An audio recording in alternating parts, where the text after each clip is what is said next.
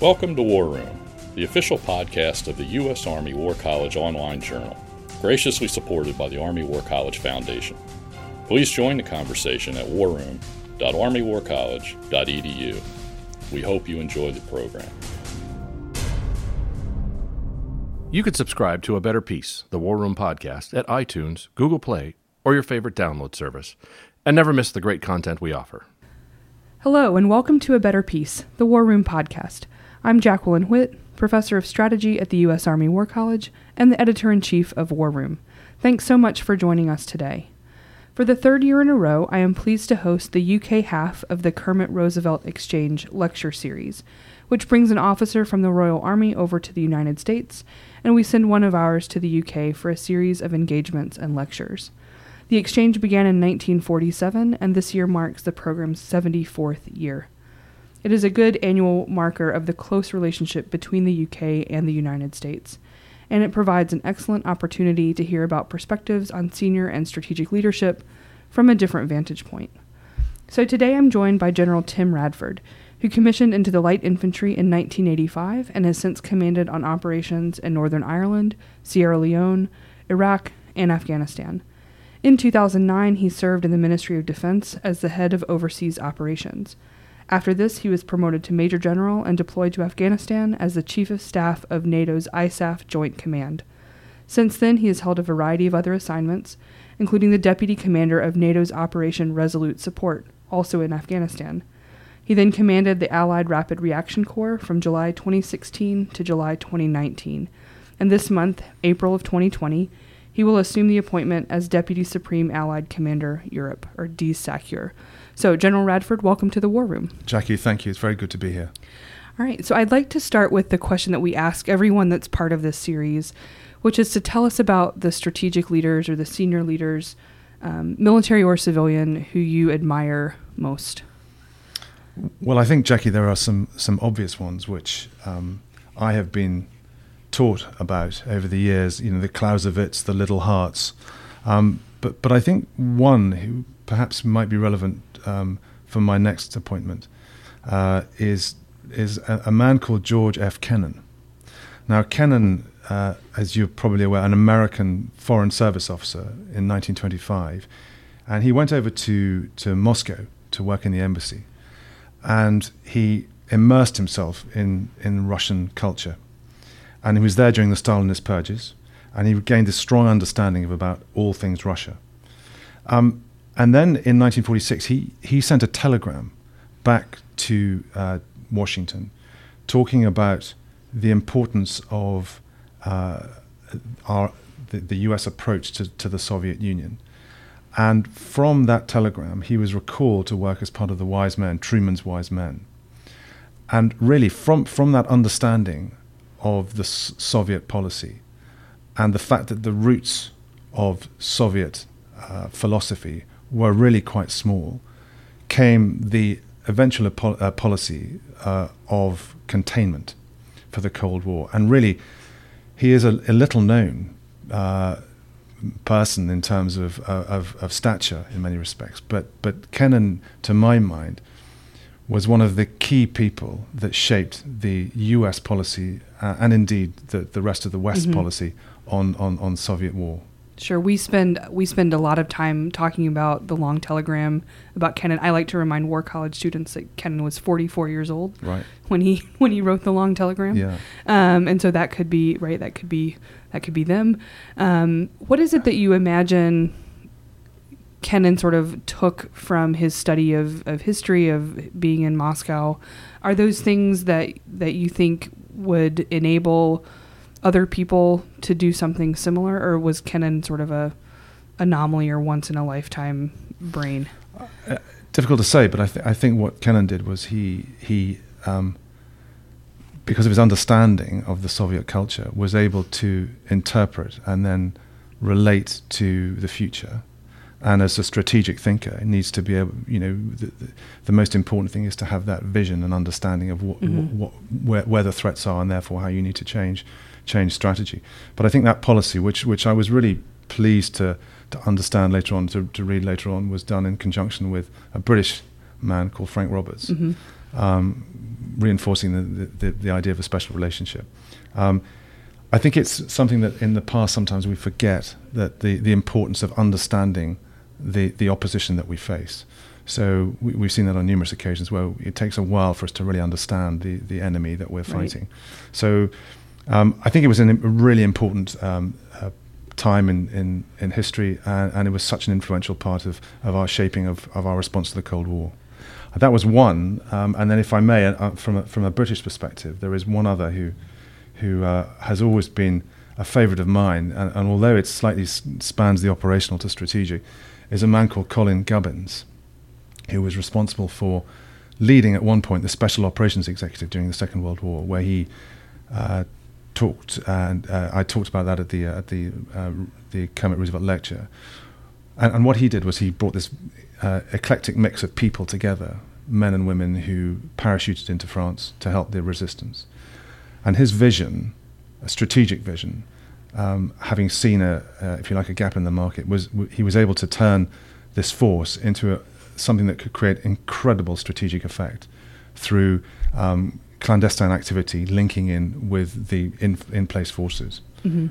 And so both of these, they're sort of different approaches, right? There's yeah. this sort of academic, intellectual, yeah, exactly. deep knowledge approach that Kennan had, and then the um, clandestine, the team building, the sort of uh, achieving effects approach. Yeah, I think that's absolutely accurate. Yeah. Uh, and and both of those, but both of those forward looking and visionary in their own in their own way. But I think there's also an element of the fact that that Kennan was was focusing on non-military, talking about economy, mm-hmm. economics, and, poli- and, and, politics, whereas Gubbins was purely tactical in, right. in, in respect. Sure. As you get ready to take on a new a new job um, as the deputy SACEUR, what are the things that are on your mind about what the what the future might bring, what challenges you might face, or what are the um, what are the things you're anticipating as you as you start a new a new role? Um, well, I've had the, the, the privilege of, of working in, in NATO appointments in the past, and um, you know one of the key things is making sure that we keep the alliance um, coherent and the cohesion of the alliance. You know, the 29, soon to be 30 nations, to make sure that uh, we we have uh, a a group of nations that will work together and work for each other. There, there are there the obvious threats which are out there at the moment from uh, Russia, from terrorism, um, and from uh, you know the, the, the the need to harness technology for the future, um, to master um, automation, to master uh, AI, um, and to to develop technically uh, as best we can, uh, so that we get a competitive advantage. And I think also um, over the next few years, we need to be sure that we relearn in many respects the, the art of deterrence, um, which in, in many respects over the last few years and the, the, the last 15 or so years of combat um, in Afghanistan and Iraq in particular, um, we, we may not be as well versed in as we have been in the past. Hmm. And especially, I imagine, thinking about how you deter uh, the Russians in, in Europe, but also how we might deter terrorist organizations. Thinking about deterrence more broadly is an interesting way to frame some of the some of the problems to prevent having to fight. Exactly, and and I think. Uh, you know, make it make sure that deterrence and defence of the, of the Euro-Atlantic Alliance in particular is relevant for the 21st century. Right. This question about the Euro-Atlantic Alliance and the role uh, that Europe plays, the role that the UK plays, the role that the US plays, all of this has felt maybe a bit in flux in the past uh, few years as political developments in the United States and the UK and in Europe more broadly uh, have sort of brought some of these challenges, I think, to the to the forefront. This brings to mind um, maybe one of the potential tensions that you might see, which is that you are you're a UK Army officer, uh, but also in a NATO post, right? And how how do we balance the sort of different identities that might be required uh, to do to do those sorts of things? Okay, well, I mean, first and foremost, I am a, NATO a NATO officer in a, in a NATO post. So, so that is that is um, my my role. Um, and as as with every other NATO officer, you know, you, you, you have a background and you have a history which which shapes you. Um, I, I, will obviously have close links to to the UK, um, but but I'm essentially a NATO officer, you know, on, working on behalf of the Secretary General um, and also the the SACEUR throughout your career, as you've moved through the ranks of, of being a general officer, um, my guess is you've worked with lots of colonels. You were once yourself a colonel. Um, what in your mind is it that separates the very best colonels from from the rest? So um, I, I, have, as you say, uh, had the privilege of working um, with some extremely good colonels, um, particularly uh, downrange, as you would say. And um, you know, my, my abiding memory of colonels is is that they really are the, the pivot between the, the engine room and the ultimate decision makers, particularly, for example, in a corps headquarters. And I was always struck, um, you know, particularly in Afghanistan, the power of the Council of Colonels and how a commander and indeed a deputy commander would re- would rely on their judgment. So, so I suppose what, what distinguishes them, the, the best ones really are, are the best leaders that you can get. To my mind, in many respects, it's about leadership. It's about eliciting the best from your subordinates, about giving them credit, about gaining the trust of the commander, about speaking truth to power when it's required. And I think also identifying the kernel of an issue as it, as it comes up. You know, we're short of time uh, often on operations. So being able to, to build that team, identify that kernel of a, of, of a problem, and then be able to give clear, unambiguous advice to a commander is, is what, it's, what is important. Um, so I think that's, that would be my, my comments on that. Right. So as you think about the the challenges of leadership, about building teams, working with subordinates, making difficult decisions, as you move into this new role and you think about or reflect on past challenges, yeah. could you walk us through uh, briefly a challenge that you faced in the past, uh, making a difficult decision or facing a difficult problem, and sort of how you approached it and how that might inform your decision making going forward? When I think back on recent strategic issues that I've had to deal with um, I suppose I reflect on one in Afghanistan in particular, where over a, a, a period of time, uh, we were trying to look forward and work out how the Resolute Support Mission would would go uh, forward, and you know we had this di- slight dilemma where we had um, a U.S. view that was um, hard charging and going forward and creating shocking, a, an extremely impressive um, uh, answer to, to, to, a problem, but it was going very fast. We, we had a, a, a NATO um, series of ideas which were going a little slower. Um, and I had said to General Campbell at the time that let me let me take this on, and I will try and bring the two together. Mm-hmm. Um, and and that in that environment was was a challenge because people wanted to move quickly. Um, but in fact, the most important thing was to make sure that we did it coherently and together, Moving both together. as a US and an, a, a, NATO um, plan. And so, over a period of time, um, based on logic, um, analysis, and particularly dialogue and ultimately consensus, we managed to bring the two together um, so that by the time we briefed it back into Brussels, um, myself and the US commander were able to go back and, and do a joint, uh, a joint plan together. So, I think when I, when I reflect back, you know, what I learnt from that was the importance of of planning, uh, particularly of dialogue, even though it's difficult, um, and making sure that you you emerge, however however difficult that might be, with a joint plan. What what would you imagine are the skills that someone would need to develop to lead that kind of dialogue or or discussion? Well, uh, the ability to listen, to start off with, um, some patience, um, and then from uh, perhaps from an, another side, uh, you know, the ability to compromise. Mm-hmm. Um, because in order to, in, in, this world that we live in of coalitions, um, it is vitally important um, to compromise, uh, to make sure that you can get consensus. As you think about the work that you've done with NATO in coalitions, um, with European partners, with American partners, what are the most important um, considerations for the for the coalition going forward? Are there questions that the coalition should be asking? Are there threats that the coalition maybe needs to reassess? Um, what does the world look like if you're looking at it from a NATO point of view?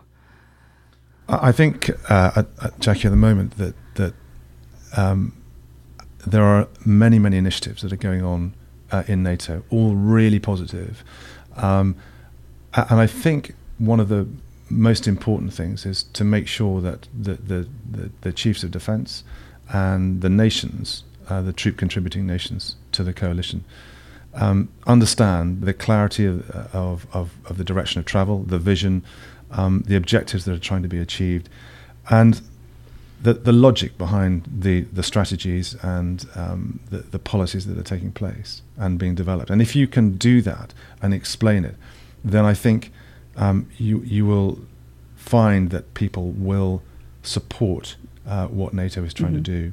I mean, there are so many initiatives going on, but they're all very, very positive and moving in the right direction, particularly in relation to readiness and response. Sure. Do you think, are there places where there is more divergence than convergence? Are there specific issues that might require extra special attention or care over the next few years? I'll let you know in, a, in okay. about a month's time if that's sounds, all right. Sounds good. You can come back come back to Carlisle any any time you'd like. Thank you. Um, if if I ask you to take off the NATO hat for a moment yeah. and put on a UK hat uh, and think about things from that perspective, um, all militaries are constantly sort of thinking about what's next, uh, assessing and thinking about the future. If you think about the the UK and its military force, what are the major challenges uh, that you see it facing in the next five or ten years, uh, and how's the country preparing for that? Um, the challenges will be the same as every other member of NATO, um, but you know our Prime Minister launched on the 26th of February, uh, announced an, an integrated review of security, defence, development, and foreign policy. Um, this and it's the it's the sort of biggest review um, since the Cold War, uh, and the, and the aim of that really is to reassess Britain's place in the world, and, and it will do a number of things. I think it'll define for the future the UK role um, in terms of long-term strategic aims, um, how and uh, who and prioritized view of who we're going to work with in terms of allies. It will almost certainly talk to capabilities and risks um, and it will talk to how we're going to have to restructure our, our, our military. Um, so I think you know we're we're in this process of of um, analysis, uh, and I think by the summer of this year we will be in a much clearer place to answer that question. Mm-hmm. But I think you know we've had a, a, degree of uncertainty over the last three years with Brexit. Now we have got through that. Um, you know we're very positive about the future. Good. When you think about the world, um, sort of from from London, I guess, with the with the the UK, yeah. uh, sort of looking out, um, what are some of the the things that the United Kingdom is thinking about in terms of its global role in terms of global challenges, global threats? Uh, what's the what's the view look like? There are obvious threats in terms of you know the the, the current revanchist Russia we we'd be interested to see how the Chinese Belt and Road Initiative develops. Um, there is obvious obvious threat from from Iran and and um, domestic and international terrorism are the obvious things. But I think there's also, from a military perspective, uh, the need to look at how the world will change. You know, the development of technology, hypersonic missiles, which will mm-hmm. render geographic buffer zones frankly irrelevant. From a UK perspective, also, we are concerned about an ecological tipping point and climate change.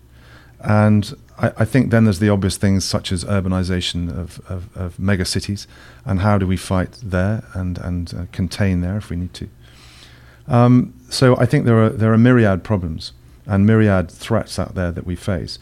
Uh, and really, as I go back to this, this point about the integrated review, that will seek to address those mm-hmm. as we go forward. What is the role of the Army in, in all of this? Um, in an island country, right? The army can defend, should defend, um, but it's also been used in an expeditionary way for a very, very long time. It has. Um, is that is that something that is up for discussion or in the in the water at all? You know, we, we, we will continue to do what we have done, which is preserve the stability and security of our nation, and also, particularly from now on, um, be a a uh, member of NATO um, that will contribute. And our, you know, we are moving into an era of, you know, one of your sec- your, your previous sec- Secretary of State for Defence, Secretary Acheson, called us no longer a global power, but a regional power. Well, I, I would argue differently um, that I think, you know, global Britain is still extremely relevant, mm-hmm. not least through the 53 nations that make up our Commonwealth. Um, which is uh, gives us um, twenty percent co- cover. It's a political grouping, but it covers twenty percent of the globe. So um, you know this is a, this is a global footprint, um, which is extremely important. Not not not least because of the people that um, Her Majesty the Queen mm-hmm. is responsible for, but also because it also offers an opportunity for, for global reach. So um, I, I, don't see us being constrained necessarily to, to being in the UK. Okay, very good. Um, I've got sort of one more one more question that sure. I'd like to to sort of wrap up with, mm. which is really about how you have managed your career, uh, the balancing of personal and professional questions and, and things like that. Um, that you are an officer, but also right, also a, a human being. Um, and we talk a lot about in the U.S. it's work-life balance and yeah. how do we ensure that we're remaining mentally, physically, um, right, relationally sort of fit. Yeah. So could you talk a, a, little bit about your own um, sort of professional development and personal development and how you how you manage um, your schedule, your time? Right. Okay. Uh, I thought we were going somewhere else there, but oh. that's fine. that's fine. Uh, my yeah, my, my own time. Um, well, I I'm I'm a, I'm an, a lark, and not an owl. So I, I tend to do early mornings rather than late evenings. Um, so I, you know, I will do PT in the morning, um, and then I will try and manage my day. Um, you know, b- based on a, uh, you know, my, my day is not routine. Mm-hmm. So you know whether I, if I, whether I'm in command or in staff, you know I, I, I tend to probably do my best work in the morning um, and in the in the middle of the afternoon, but then by the evening I, I tend not to. No, I understand. I understand that is my um my pattern as well. I'm about to hit my afternoon slide into into oblivion. Um,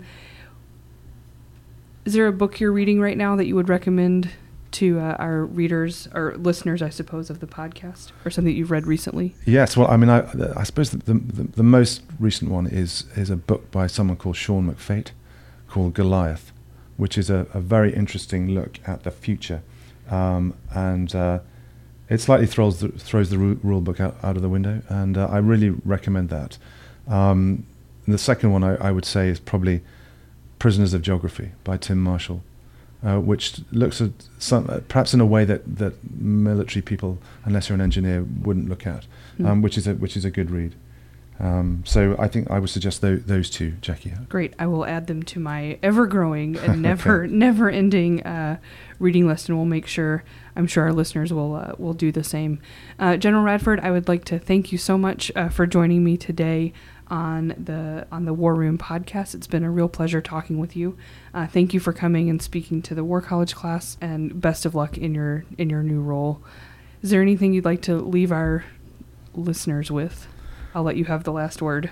Um, just to say, it's been an enormous privilege to be back here at the War College, uh, and uh, I hope very much um, on the back of of everything that we have done in the past uh, together that this special re- special relationship endures, and that we continue to work uh, closely together. Okay, great. So for War Room, this is Jackie Whitt signing off. Thank you, Jackie. And that concludes our program. Thank you for listening. The views expressed in this podcast reflect those of the speakers and do not necessarily reflect the views, policies, or positions of the U.S. Army or the Department of Defense. Let us know what you think.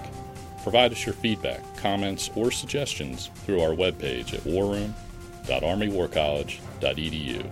And have a great day.